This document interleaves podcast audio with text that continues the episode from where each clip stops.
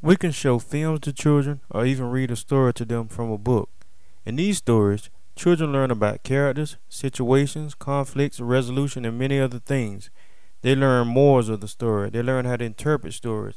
Storytelling is a very powerful learning tool for all ages, actually.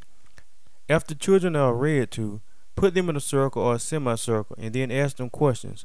Let them talk about the story.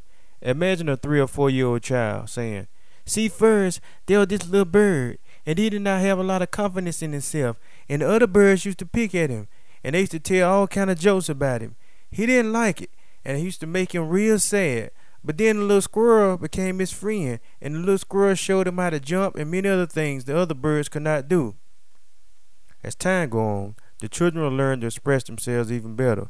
Once anybody, child or an adult, gets practice expressing themselves, they become more comfortable in doing it in front of people. Then you're at the very beginning stages of a very profound writer. Writing is about expressing oneself. Writing is about discovery. Writing is about transmitting ideas. Writing is about many things. Now, these same individuals will begin to develop a love of literature, poetry, interpreting writers' point of view, breaking down metaphors, parables, similes, context clues, and more. Reading is so much more than just mere word calling. Reading is about making analysis, using prior experience to help the reader interpret present readings. Reading is power if it is taught the right way. Even before a child is able to read, get them used to hearing stories and even telling stories themselves. Tell them it is all right to make up their own stories. Let them know normally it will be looked down upon for them to make up things that are not true and pass that off as the truth. But when they make up stories, it's okay. Teach them what the difference is.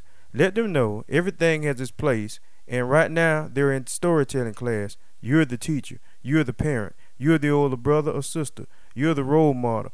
Put emotion behind the stories when you tell the children stories. Facial gestures, voice inflections.